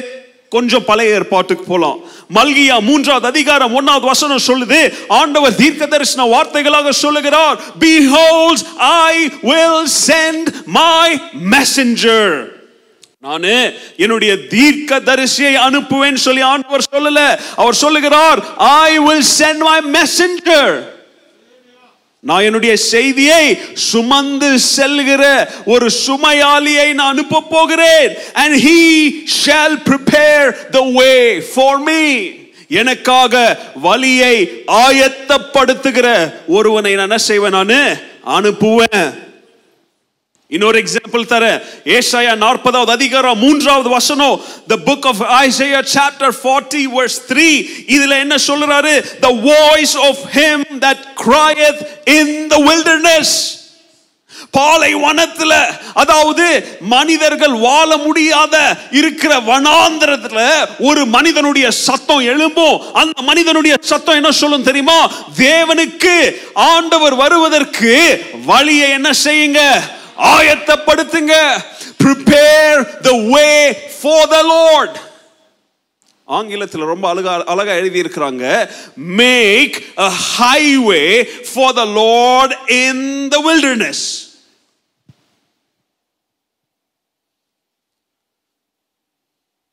ஏசாயா இவனுடைய பிறப்புக்கு ஏழ்நூறு வருஷத்திற்கு முன்பதாக எழுதப்பட்டது. மல்கியா இவனுடைய பிறப்புக்கு நானூத்தி ஐம்பது வருஷத்திற்கு முன்பதாக எழுதப்பட்டது. நூற்றாண்டுகளுக்கு முன்பதாக அவனுடைய பிறப்பை குறித்து தீர்க்க தரிசன வார்த்தைகளாக எழுதப்பட்டவை அவனுடைய இருதயத்தில் ஆணித்தரமாக அவனுடைய தேவ பக்தியுள்ள பெற்றோர்கள் அவனுக்கு சொல்லி வளர்த்ததுனால அவனுடைய ரோல் என்ன அப்படின்றது அவனுக்கு நல்லா தெரிஞ்சு புரிந்ததுனால அவன் வந்து அங்க நின்று நான் டாக்டர் ஜான் இல்ல நான் ப்ரொஃபசர் ஜான் நான் பாஸ்டர் ஜான் நான் ப்ராஃபெட் ஜான் நான் அப்பாஸ்டல் ஜான் சொல்லல. அவன் அவனுடைய ரோல் என்னன்னு அவனுக்கு நல்லா தெரிஞ்சுச்சு. ஐ am just a messenger I am just a voice in the wilderness நான் பாலைவனத்துல நின்று தேவனுக்காக கத்தி சத்தம் போடுற யார் மாத்திரம்தான்? சத்தம் மாத்திரம்தான். இன்னைக்கு திருச்சபை இதை மறந்ததுனால தான் இன்னைக்கு தேவனுக்காக சத்தமாக இருக்க வேண்டிய நீங்களும் நானும் தேவன் அமருகிற சிங்காசனத்திலேயே போய் அமர இன்னைக்கு நிறைய கிறிஸ்தவ ஊழியர்கள் துணிகரமா என்ன பண்றாங்க? கிறிஸ்தவத்தில் அக்கிரமத்தை செஞ்சுட்டு இருக்கிறாங்க. மறந்துடாதீங்க. நீங்களும் நானும் கிறிஸ்துவுக்காக வெறும் ஒரு வாய்ஸ் தாங்க. நீங்க எவ்வளவு பெரிய ஊழியரா கூட வேணா இருங்க. Don't forget that you just a voice வெறும் சத்தம் தான் வனாந்திரத்துல. இந்த உலகம் என்கிற வனாந்திரத்துல எனக்காக சத்தம் கொடுக்க யாராவது இருக்கிறாங்களான்னு சொல்லி ஆண்டவர் இந்த காலவேளையில தேடுகிறார். This world is becoming a crazy wilderness. அன்னைக்கே திருச்சபைக்கும் திருச்சபைக்கு வெளியில இருக்கிறவங்களுக்கும் அத்தனை குழப்பம் இருந்துச்சுன்னா நம்ம வாழுகிற ரெண்டாயிரத்தி இருபத்தி ஒன்னாவது இந்த நூற்றாண்டுல இந்த வருஷத்துல எவ்வளோ குழப்பம் நம்மளை சுத்தி இருக்குது அப்படின்றத கொஞ்சம் விழிப்புடன் கண் திறந்து பாருங்க. ஆண்டவர் சொல்லுகிறார் ஜனங்க சீரழிச்சிட்டு இருக்கிறாங்க. இன்னைக்கு திருச்சபைக்குள்ளேயே இன்னைக்கு வேத போதனைகள் என்கிற கள்ள போதனைகளின் மூலம் ஜனங்க என்ன ஆயிட்டு இருக்கிறாங்க? சீரழிஞ்சிட்டு இருக்கிறாங்க they're dying they're dying but I am looking for a voice நான் ஒரு சத்தத்தை எதிர்பார்க்கிறேன். யாராவது நீங்க எழுப்பி நின்று சொல்லுவீங்களா? ரிப்பெண்ட் மனம் திரும்புங்க அப்படின்னு சொல்லி சொல்றதுக்கு யாராவது இருக்கிறீங்களா? வாய்ஸ் ஃபார் காட் ஜனங்க இந்த சத்தத்தை கேட்க ஆயத்தமா இருக்கிறாங்க. ஏன்னா அவங்களுடைய வாழ்க்கையில ஒரு தேவை இருக்குது. ஜனங்களுடைய வாழ்க்கையில பாவம் வந்து நாசம் செஞ்சு அவங்க ஒரு நிவாரண பலிக்காக வெயிட் பண்ணிட்டு இருக்கிறாங்க. ஒரு மருந்துக்காக வெயிட் பண்ணிட்டு இருக்கிறாங்க. அந்த மருந்தின் ரகசியம் உங்ககிட்டயும் என்கிட்டயும் இருக்குது. யோவான் சாணங்களை போல நாம வாழுகிற இந்த வனாந்திரத்துல ஆண்டவருக்காக சத்தம் எழுப்ப எத்தனை பேர் இந்த காலவெளியில் ஆயத்தமா இருக்கிறீங்க? ஆண்டவர் பார்க்கிறார். அப்போ ரெண்டாவது பாடம் இவனுடைய வாழ்க்கையிலிருந்து அவனுடைய பார்வையும் அவனுடைய பணியும் நோக்கமுள்ளதாக இருந்தபடியால் அவன் தேவனுடைய பார்வையில் சிறந்த மனிதனாக மாறினான். He had a mission. He had a vision. And he was focused on his mission and his vision. அவனுடைய ஐடென்டிட்டி என்னன்னு சொல்லி அவனுக்கு ஐடென்டிட்டி கிரைசிஸ் இருக்குல்ல. இன்னைக்கு நிறைய பேருக்கு ஐடென்டிட்டி கிரைசிஸ் இருக்குது. எனக்கு மேல ஸ்டேஜ்ல இடம் கொடுக்கல. எனக்கு மைக்கு பிடிச்சி பாட கொடுக்கல. எனக்கு பிரசங்கிக்க வாய்ப்பு கொடுக்கல. மறந்துடாதீங்க. நீங்க வெறும் சத்தம் தான் இதெல்லாம் மாயை. சத்தத்துல தான் ஒ- கனம் இருக்குது. சத்தத்துல தான் மேட்டர் இருக்குது. சத்தத்துல தான் உயிர் இருக்குது. ஏன்னா அந்த சத்தம் தேவனுடைய வார்த்தையா இருக்கணும். அல்லேலூயா ரெண்டாவது பாடம். அவனுடைய பார்வையும் பணியும் நோக்கமுள்ளதாக இருந்தது.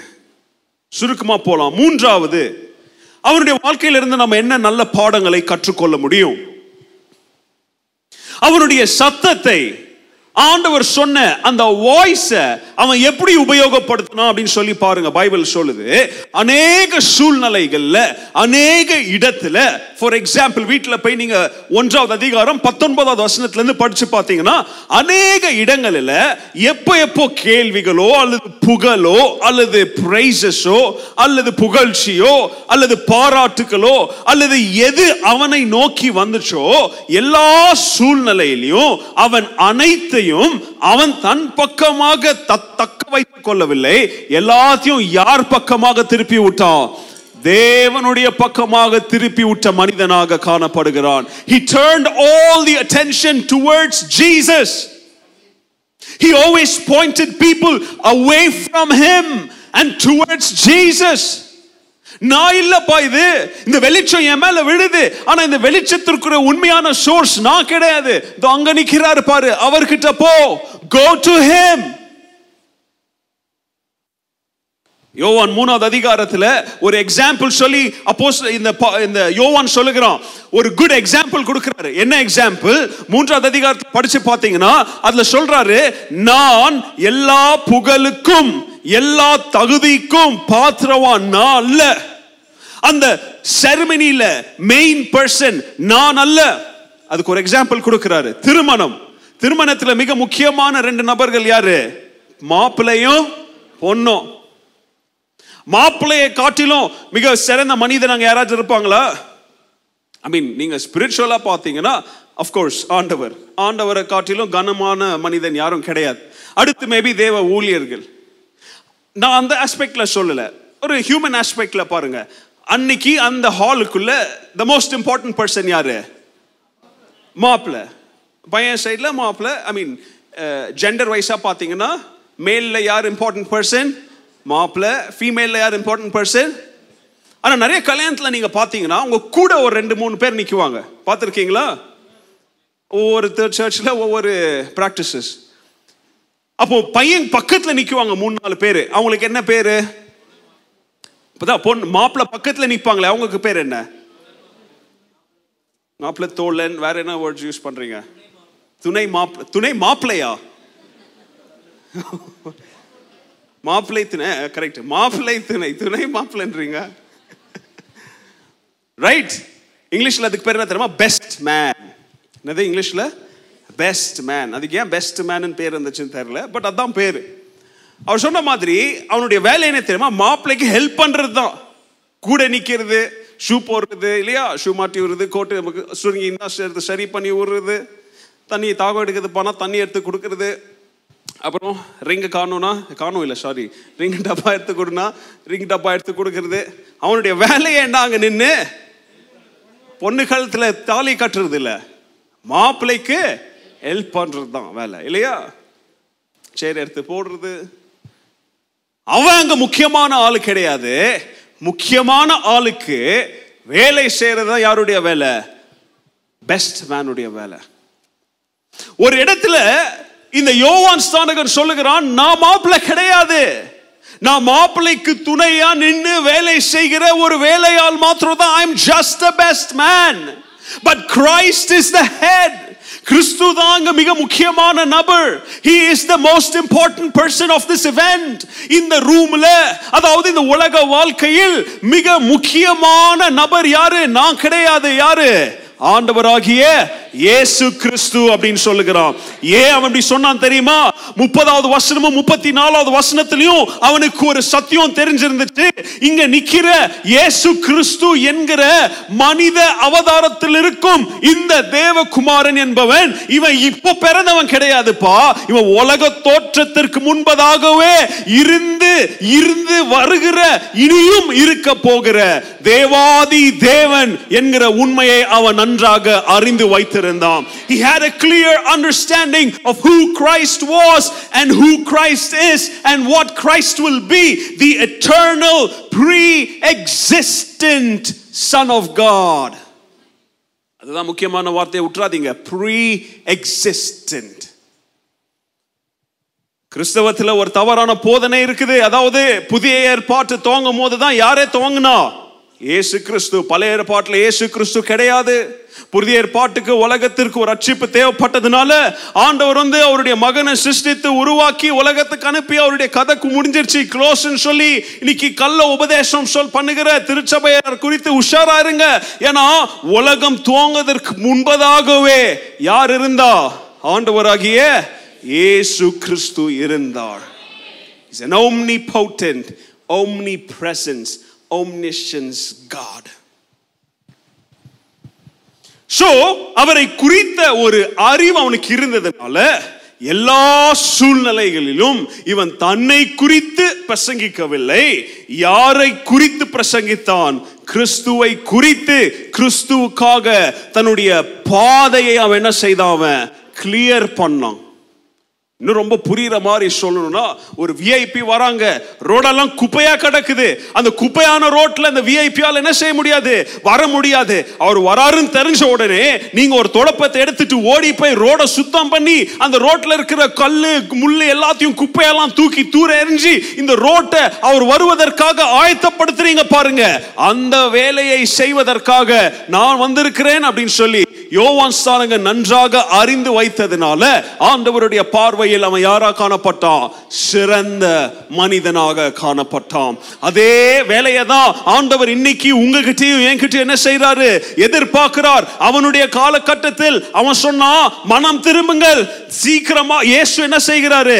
வரப்போகிறாருன்னு சொன்னா இந்த கால வேலையிலையும் ஆண்டவர் இதை தான் நமக்கு எதிர்பார்க்கிறாரு. உலகத்துல போய் மனம் திரும்புங்கள். இயேசு வரப்போகிறார். என்கிற செய்தியை சொல்லல இயேசு சீக்கிரம் வரப்போகிறார் என்கிற செய்தியை சொல்ல நீங்களும் நானும் எப்படியாக இருக்க வேண்டும் ஆயத்தமாக இருக்க வேண்டும் there is a slight change in the message from what John the Baptist preached 2000 years ago he said make way for the Lord is coming but God is expecting you and me to say make way for the Lord is coming soon வேதம் சொல்லுகிறது இரவுல வருகிற திருடனை போல நான் என்ன செய்வேன் நானு? வருவேன் அப்படின்னு சொல்லி ஆண்டவர் சொல்லுகிறார். திருடன் எப்போ வருவான் சொல்லிட்டு வர மாட்டான் அதே போல ஆண்டவருடைய ரகசிய வருகை எப்போ வேணாலும் இருக்கும். அதுக்கு மனம் திரும்பி ஆயத்தப்படுங்கள் என்கிற செய்தியை சொல்ல ஆண்டவர் இந்த காலவெளியிலே நம்மை அழைக்கிறார். இந்த அழைப்பை உணர்ந்து நம்ம ஆண்டவருக்கென்று நம்முடைய இருதயத்தையும் நம்முடைய வாழ்க்கையும் நம்ம என்ன செய்யணும்? அர்ப்பணிக்க வேண்டும் சொல்லி ஆண்டவர் விரும்புகிறார். இந்த இந்த வேலையை செய்யறவன் யாரு? ஆண்டவருடைய பார்வையில பாருங்க. ஆண்டவரை குறித்து பிறருக்கு பிரசங்கிக்கிறவன் ஆண்டவருடைய பார்வையில் மிக சிறந்த மனிதன் மாத்திரம் இல்லைங்க. அவருடைய பார்வையில் உலகத்திலேயே மிக சிறந்த வேலையை செய்கிற மனிதனாகவும் காணப்படுகிறான். உலகத்தில் எதுங்க மிக சிறந்த வேலை? பிரசிடென்டா இருக்கிறதல்ல. இந்த உலகத்தில் பிரைம் மினிஸ்டரா இருக்கிறதல்ல. அல்லது உலகத்தில் மிகப்பெரிய பணக்காரனா இருக்கிறதல்ல. அல்லது உலகத்தில் மிகப்பெரிய வேல்யூபிள் கம்பெனியுடைய சேர்மனா இருக்கிறதல்ல. ஆண்டவருடைய பார்வையில் அவரை குறித்து மற்றவர்களுக்கு அறிமுகம் யார் செய்து வைக்கிறாங்களோ அவங்க தாங்க ஆண்டவருடைய பார்வையில் மிக சிறந்த வேலையை செய்கிறவர்கள். அது ஒரு சின்ன சண்டே ஸ்கூல் குழந்தை இன்னொரு சண்டே ஸ்கூல் குழந்தைக்கு ஆண்டவரை பத்தி சொன்னா அந்த குழந்தை தான் ஆண்டவருடைய பார்வையில் மிக சிறந்த குழந்தை. அல்லது ஒரு முதியவர் இன்னொரு முதியவருக்கோ சிறியவங்களுக்கோ ஆண்டவரை குறித்து அறிமுகம் செய்தா ஆண்டவருடைய பார்வையில் அவங்க தான் இந்த உலகத்துல மிக சிறந்த மனிதர்களாக காணப்படுவாங்க. இந்த காலவெளியில நீங்களும் நானும் ஆண்டவருடைய பார்வையில் சிறந்தவர்களாக காணப்பட ஆயத்தமா இருக்கிறோமா? வாஞ்சை இருக்குதா? இந்த அழைப்பை ஆண்டவர் ஏதோ போதகருக்கு மாத்திரம் கொடுக்கல அல்லது ஏதோ தீர்க்கதரிசிக்கு மாத்திரம் கொடுக்கல அல்லது ஏதோ ஒரு ப்ராஃபிட்டுக்கு மாத்திரம் ஆண்டவர் கொடுக்கலங்க. ஆண்டவர் இந்த அழைப்பை அவருடைய பிள்ளைகளாகிய எல்லாருக்கும் அவருடைய சரீரத்தில் இருக்கிற சிறு குழந்தையிலிருந்து முதியவர்கள் வரைக்கும் இந்த அழைப்பை கொடுத்திருக்கிறார். அப்ப மூன்றாவது காரியம் எல்லா தருணத்திலும் ஜனங்களுடைய வாழ்வை மாற்றுகிற ரட்சகரை நோக்கி அவன் தங்களுடைய கவனத்தை திருப்பினான். He introduced people to the one that can save their lives. சுருக்கமா சொல்ல போறேன் இன்னும். நாலாவது காரியம் அவனுடைய வாழ்க்கையிலிருந்து என்ன கற்றுக்கலாம்?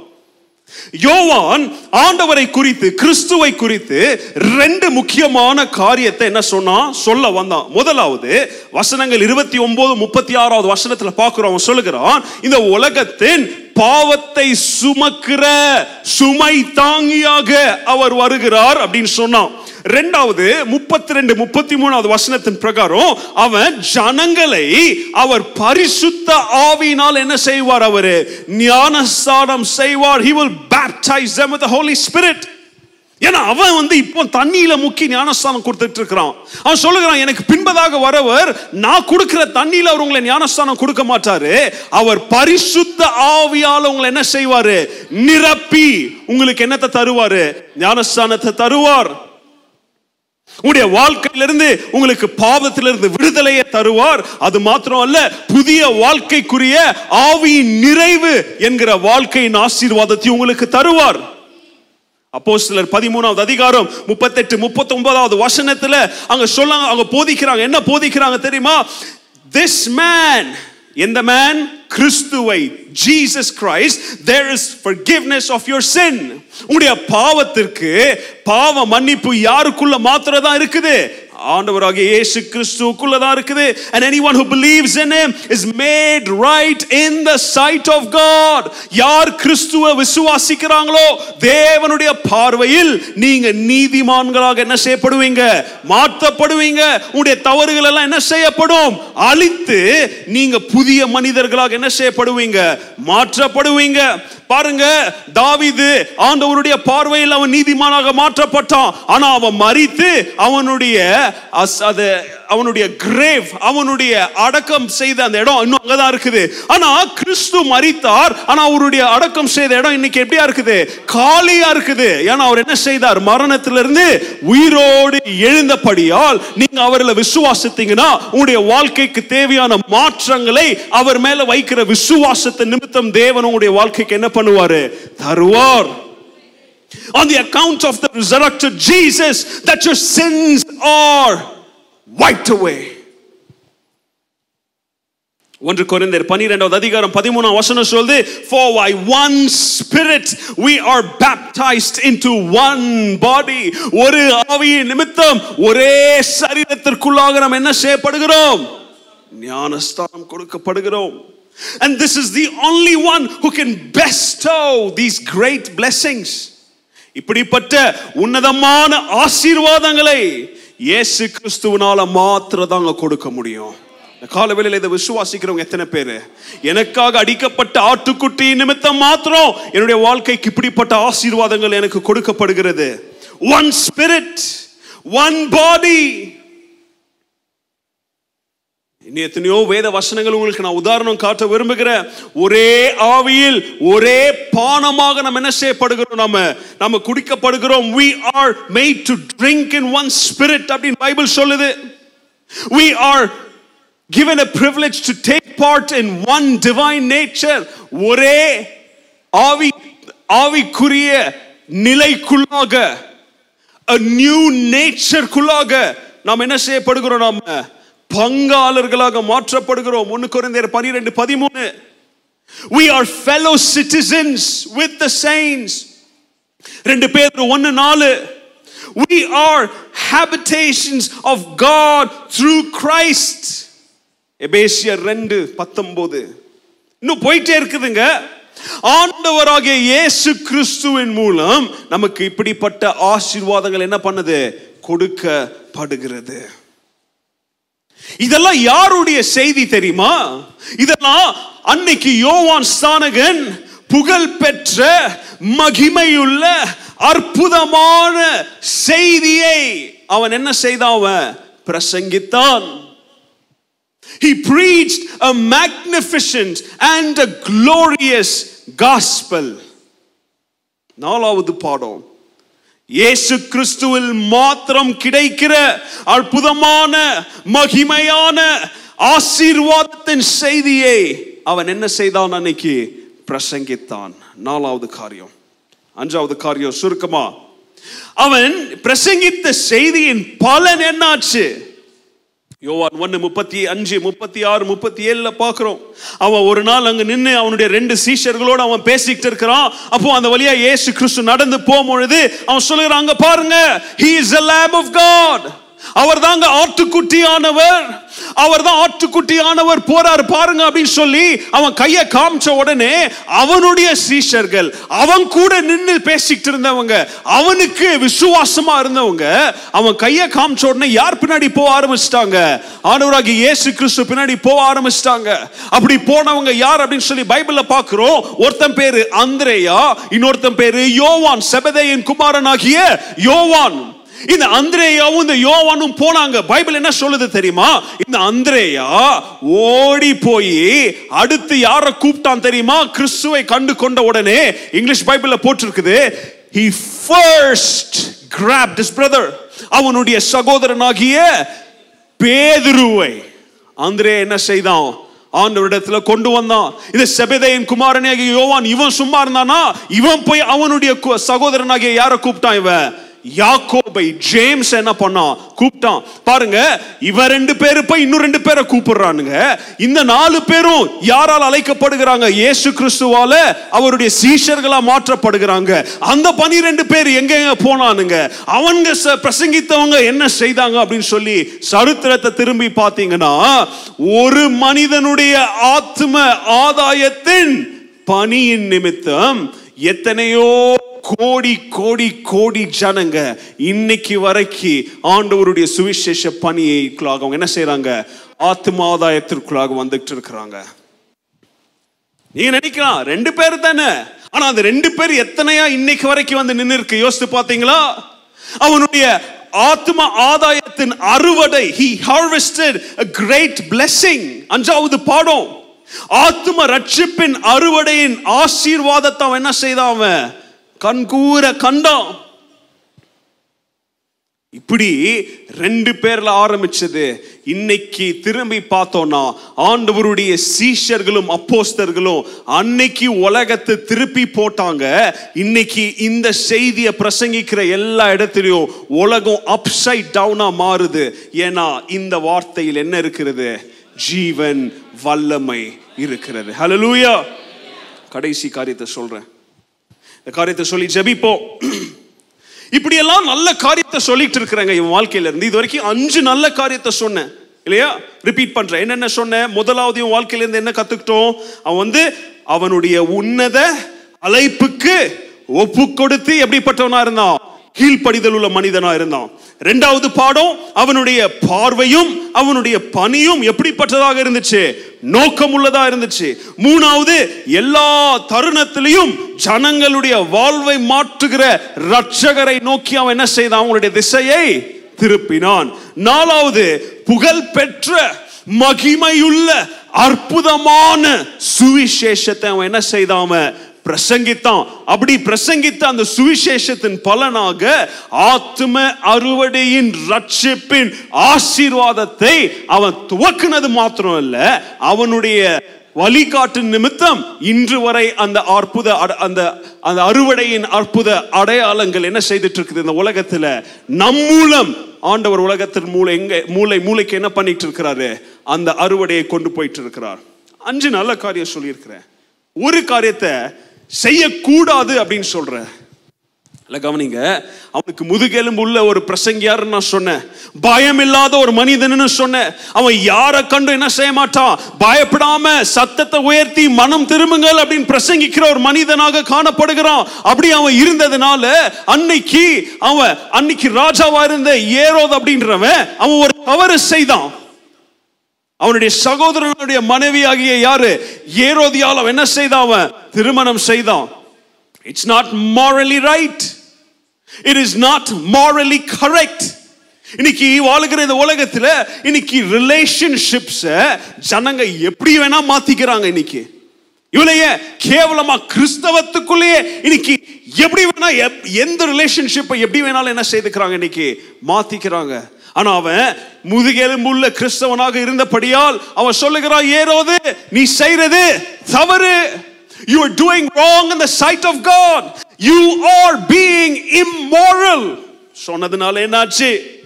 டெட் சி பக்கத்துல இருந்த மகரஸ் அப்படின்ற குகைகளுக்குள்ளாக தள்ளப்பட்டான் தனிமைப்படுத்தப்பட்டான். இன்னைக்கும் இந்த மகாரஸ் அப்படின்ற இடத்துல நீங்க போய் பார்த்தீங்கன்னா யோவான் ஸ்தானகனை அடைச்சு வச்சிருந்த அந்த குகைகள் இன்னைக்கும் இருக்குது. அந்த குகைகள் பார்த்தீங்கன்னா ஒரு ஒரு அவுன்ஸ் ஆஃப் சன்லைட் உள்ள என்ன செய்யாது? போவாது. டெட் சி பக்கத்துல இருக்குது. இருள் கம்ப்ளீட் இருள் நிறைந்த குகைகள். எப்பவும் பாத்தீங்கன்னா ஈரமும் வழுக்கிற மாதிரி பாசி பிடிச்சி எந்த ஜனங்களும் வாழ விருப்பப்படாத அதாவது எப்பவும் மாய்ஸ்டா இருக்கிற ஒரு குகைகள் அது இருக்குது.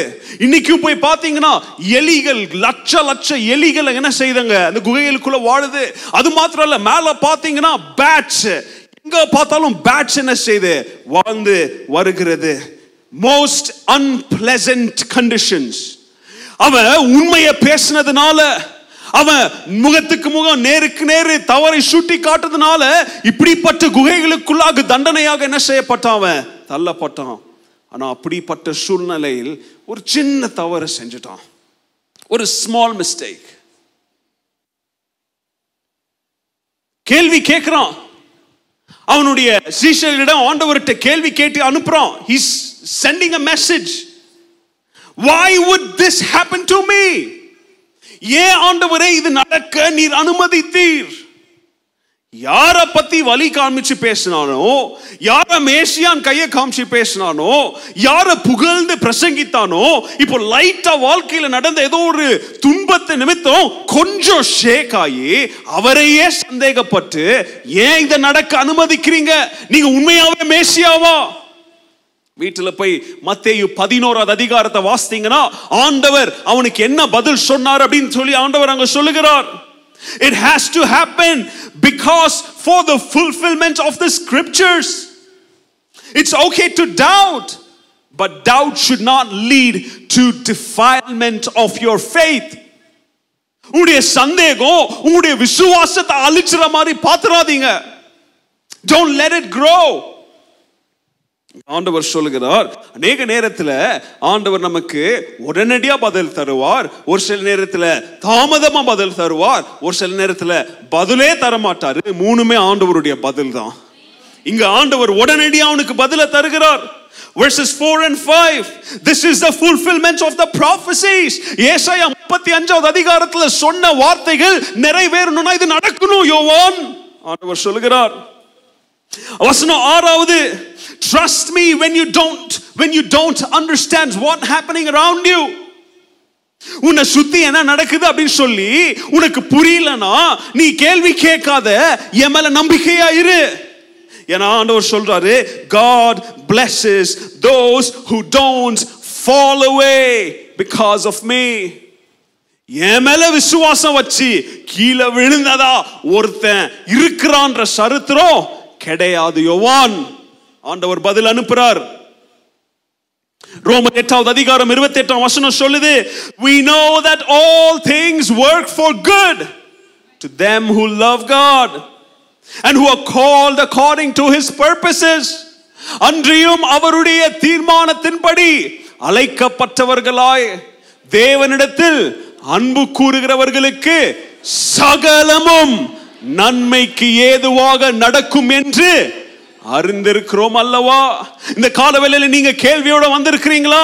யோவான போல இன்னைக்கு நீங்க ஒரு குகைக்குள்ள உட்காந்து இருள உக்காந்து சுவாசிக்க நல்ல காத்து இல்லாம எங்க பார்த்தாலும் கால் வச்சா வலிக்கி உள்ளுற மாதிரி ஈர பதத்தோடு அங்கேயும் இங்கேயும் எலிகளும் அங்கேயும் இங்கேயும் பேட்ஸும் சுத்தி நீங்க எங்க கால் வச்சா எந்த விஷ பிராணி பூச்சி என்ன கடிக்கும்னு சொல்லி யோவானை போல தனிமையில உட்கார்ந்துட்டு இருக்கிறீங்களா? ஆண்டவரிடத்துல கேள்வி கேட்காதீங்க. ஏன்னா ஆண்டவர் பதில் கொடுத்துட்டாரு. என் மேல விசுவாசம் வச்சு கீழே விழுந்ததா சரித்திரம் இல்லவே இல்லை. Whoever believes in me, whoever loves me, everything that happens in his life is for his good. புதிர் விளையாட்டு எத்தனை பேர் பார்த்துருக்கிறீங்க? புதிர் விளையாட்டு பசில் நூறு பீஸ் இருக்கும் இருநூறு பீஸ் இருக்கும் முன்னூறு பீஸ் இருக்கும். முதல்ல பார்க்கும்போது மண்டையே குழம்பிடும். அநேக நேரத்தில் ஆபிகள் கூட நான் உட்காந்து நிறைய பசில் விளையாடுவேன். அப்போ பார்க்கணும் அபிகளுக்கு கோபம் வரும். ஏன்? ஒரு பீஸ் உட்காரலனா எனக்கு தெரியும் அந்த பீஸ் எங்கே உட்காருன்னு ஏன்னா நான் பெரியவன் இல்லையா? அது வந்து ரெண்டு வயசு மூணு வயசுக்கு பண்ண கேம் கிடையாது. அது மூணு வயசுக்கு பண்ண கேம் ஆனா நம்மளுடைய வயசுக்கு பெரியவங்களுக்கு பசில்ஸ் பண்றாங்க. ஒரு லட்சம் பீஸ் இருக்கும். உட்காந்து ஒரு வாரம் பண்ணும் நீங்க. அந்த புதிர் வைக்கும் போது அவங்க ஒரு பீஸ் ஒரு இடத்துல உட்கார்ற மாதிரி தெரியும். ஆனா ஒரு பீஸ் மிஸ் ஆகும்போது எங்க என் பிள்ளை எடுத்துட்டு போச்சா? அவன் எடுத்துட்டு போயிட்டானா. நாய் கொண்டு போயிடுச்சா? இல்ல பேக் பண்ணும்போது கடைக்காரன் வக்கீலியான்னு சொல்லி எவனையும் என்ன பண்ணுவோம்? திட்டுவோம். ஏன்? அந்த பீஸ் என்ன செய்தாங்க உட்கார மாட்டேங்குது. தப்பா உட்காருது. ஆனா ஆண்டவர் எல்லாத்தையும் அங்கதாங்க கொடுத்திருக்கிறாரு. இந்த பீஸ் மிஸ் ஆகுதுன்னு சொல்லி அவனையும் இவனையும் கோவப்பட்டு சூழ்நிலை மேல கோவத்தை காமிக்காதீங்க. ஏன்னா அந்த பசில் டப்பாவை பின்னாடி திரும்பி பாத்தீங்கன்னா அங்க என்ன உக்காரணுன்ற முழு படத்தையும் அங்க பிரிண்ட் பண்ணி கொடுத்திருப்பாங்க. நம்முடைய வாழ்க்கையில் நமக்கு புரியாதவைகள் இப்போ இது ஏன் நடக்குது? யோவனை போல குறை சொல்லி நம்ம ஆண்டவரை இவ்வளவு நாள் வாழ்ந்த வாழ்க்கைக்கு ஒரே ஒரு டவுட் நம்மளை கீழே தள்ளுற மாதிரி இருந்தா ஆண்டவர் இந்த காலவேளையில சொல்றாரு படத்தை கொஞ்சம் திரும்பி பாரு. அந்த படத்தின் பேர் தேவனுடைய சித்தம். ஆண்டவருடைய சித்தத்தை பாத்தீங்கன்னா இது ஏன் நடக்குது? இது ஏன் இப்போ உட்கார மாட்டேங்குது? இந்த பீஸ் ஏன் இங்க ஃபிட் ஆக மாட்டேங்குதுன்னு சொல்லி கேள்வி கேட்க மாட்டீங்க.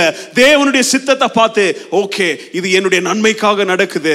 எனக்கு தேவனுடைய சித்தத்தை பார்த்து நீங்க சொல்வீங்க ஓகே இந்த பீஸ் எங்கேயும் காணாம போல. இங்க தான் இருக்குது. தேவனுடைய நேரத்தில் அந்த பீஸை கரெக்டா ஒரு கொண்டாந்து உள்ள வைக்குவாரு. யோவான் ஸ்தானங்களுடைய வாழ்க்கையின் கடைசியில பார்ப்போம். அவனுடைய விசுவாசத்தினால அவனுடைய தலை என்ன செய்யப்பட்டுச்சு? வெட்டப்பட்டுச்சு. வெட்டி ஒரு பிளேட்ல கொண்டு வந்து வச்சாங்க தேவனுக்காக விசுவாசம் இருந்தா அந்த உண்மையான விசுவாசம் என் தலை போனாலும் பரவாயில்ல. கிறிஸ்துவுக்காக நான் கடைசி வரைக்கும் விசுவாசத்தோடு நிலைத்து நிற்பேன் என்று ஆண்டவர் சிறந்த மனிதர்களை இந்த காலவேளையில தேடுகிறார். நீங்க சிறந்த மனிதனா மாற விரும்புறீங்களா? Do you want to become the best man the best woman in the sight of god? அப்போ யோவான் ஸ்தானங்களை போல குறை சொல்லி அல்லங்க கொஞ்சம் சந்தேகப்பட்ட அல்ல ஏன்னா இன்னைக்கு ஆண்டவர் நமக்கு பதிலை தந்திருக்கிறார். நீ என்ன விசுவாசித்தா? நீ என்னல அன்பு கூர்ந்தா? உன் வாழ்க்கையில எல்லாமே சகலத்திற்கு தான் நடக்க நான் அனுமதி தருவேன். என்ன நம்பி கீழே விழுந்தவன் ஒருத்தனோ சரித்திரத்துல இல்லவே இல்ல. நீயும் அப்படி மாற மாட்ட. ஏன்னா நான் உன்னை விட்டு என்ன செய்வதில்லை? விலகுவதும் இல்லை உன்னை. கைவிடுவதும் இல்லை. எல்லாரும் எழுமி நின்று கண்களை மூடி ஆண்டவருக்கு ஒப்பு கொடுத்து ஜெபிப்போம். எல்லாரும் எல்லாரும் எழுமி நில்லுங்க. கண்களை மூடி ஆண்டவரே இந்த கால வேலையில் நீர் எங்களோடு பேசின வார்த்தைக்காக நன்றி. ஆண்டவரே ஒரு நாள் எங்களை சுத்தி இருக்கிற எல்லாம் அகன்று போவோம். ஆனா தேவனுடைய வார்த்தை சொல்லுது வானமும் பூமியும் ஒழிந்து போனாலும் என்னுடைய வார்த்தைகள் என்ன செய்யாது? ஒளியாது என்று நீ சொன்னீரே. வாக்கு தத்தத்தில் உண்மையுள்ள தேவன் இந்த காலவேளிலே எங்களோடு நீர் இருக்கிறீர். எங்களுடைய சூழ்நிலையில் நீர் எங்களோடு இருக்கிறீர் என்பதை நான் விசுவாசிக்கிறேன். எல்லாம் கரங்களை உயர்த்துங்க. இதை ஆன்லைன்ல பார்த்துட்டு இருக்கிறவங்க நீங்க இருக்கிற இடத்துல கரங்களை உயர்த்தி ஜெபித்து ஒப்பு கொடுங்க ஆண்டவரே நம்மாக்காரஸ் என்கிற ஒரு குகைக்குள்ள வெளிச்சம் இல்லாம நான் துன்பப்பட்டுக்கிட்டு இப்போ நான் உட்கார்ந்துட்டு இருந்து உம்மை கேள்வி கேட்க மாட்டேன் ஆண்டவரே. ஏன்னா நீ சொன்னது போல நான் உண்மையில் விசுவாசம் கொண்டு சகலமும் என்னுடைய நன்மைக்கு நடக்கிறது என்கிற விசுவாச நம்பிக்கையில் நான் ஸ்திரமாக நிற்பேன். ஒப்பு கொடுங்க எல்லாரும் கண்களை மூடி ஜெபிங்க. லார்ட் வாழ்வானாலும் சாவானாலும் ஆண்டவரே கடைசி வரைக்கும் உமக்காக நான் நிலைத்து நிற்பேன். I will be faith faithful until my death for you. ஜெபிங்க ஜெபிங்க வாய் திறந்து ஜெபிங்க. ஆண்டவரே இந்த காலவேளையிலே என்னோடு பேசின உடைய கிருபைக்காக நன்றி. ஆண்டவர் எத்தனை பேர்கிட்ட பேசினார் இந்த காலவேளையில? கரங்களை உயர்த்தி காமிங்க. ஆண்டவர் எத்தனை பேர்கிட்ட ஆண்டவர் உங்களோடு பேசினார். பேசின தேவனுக்கு மகிமை செலுத்துங்க. எல்லாரும் கரங்களை தட்டி lord we thank you for speaking to us this morning ஆண்டவரே இந்த காலவெளியிலே எழுந்து கொண்டிருக்கிற இழந்து போன வாழ்க்கையில செத்து போயிருக்கிற எண்ணங்களை மறுபடியும் உம்முடைய வார்த்தையை கொண்டு மீட்டு உயிர்ப்பித்த உடைய கிருபைக்காக நன்றி. கரங்களை தட்டி நன்றி செலுத்துங்க எல்லாரும். ஆண்டவரே இந்த முதலாவது மிஷனரி ஞாயிற்றுக்கிழமை என்று நான் யோவான் ஸ்தானகனை போல எல்லாரிடத்திலும் கனத்த சத்தத்தோடு பயமின்றி தைரியத்தோடு நான் சொல்லுவேன். மனம் திரும்புங்கள். தேவன் சீக்கிரமாக வருகிறார்.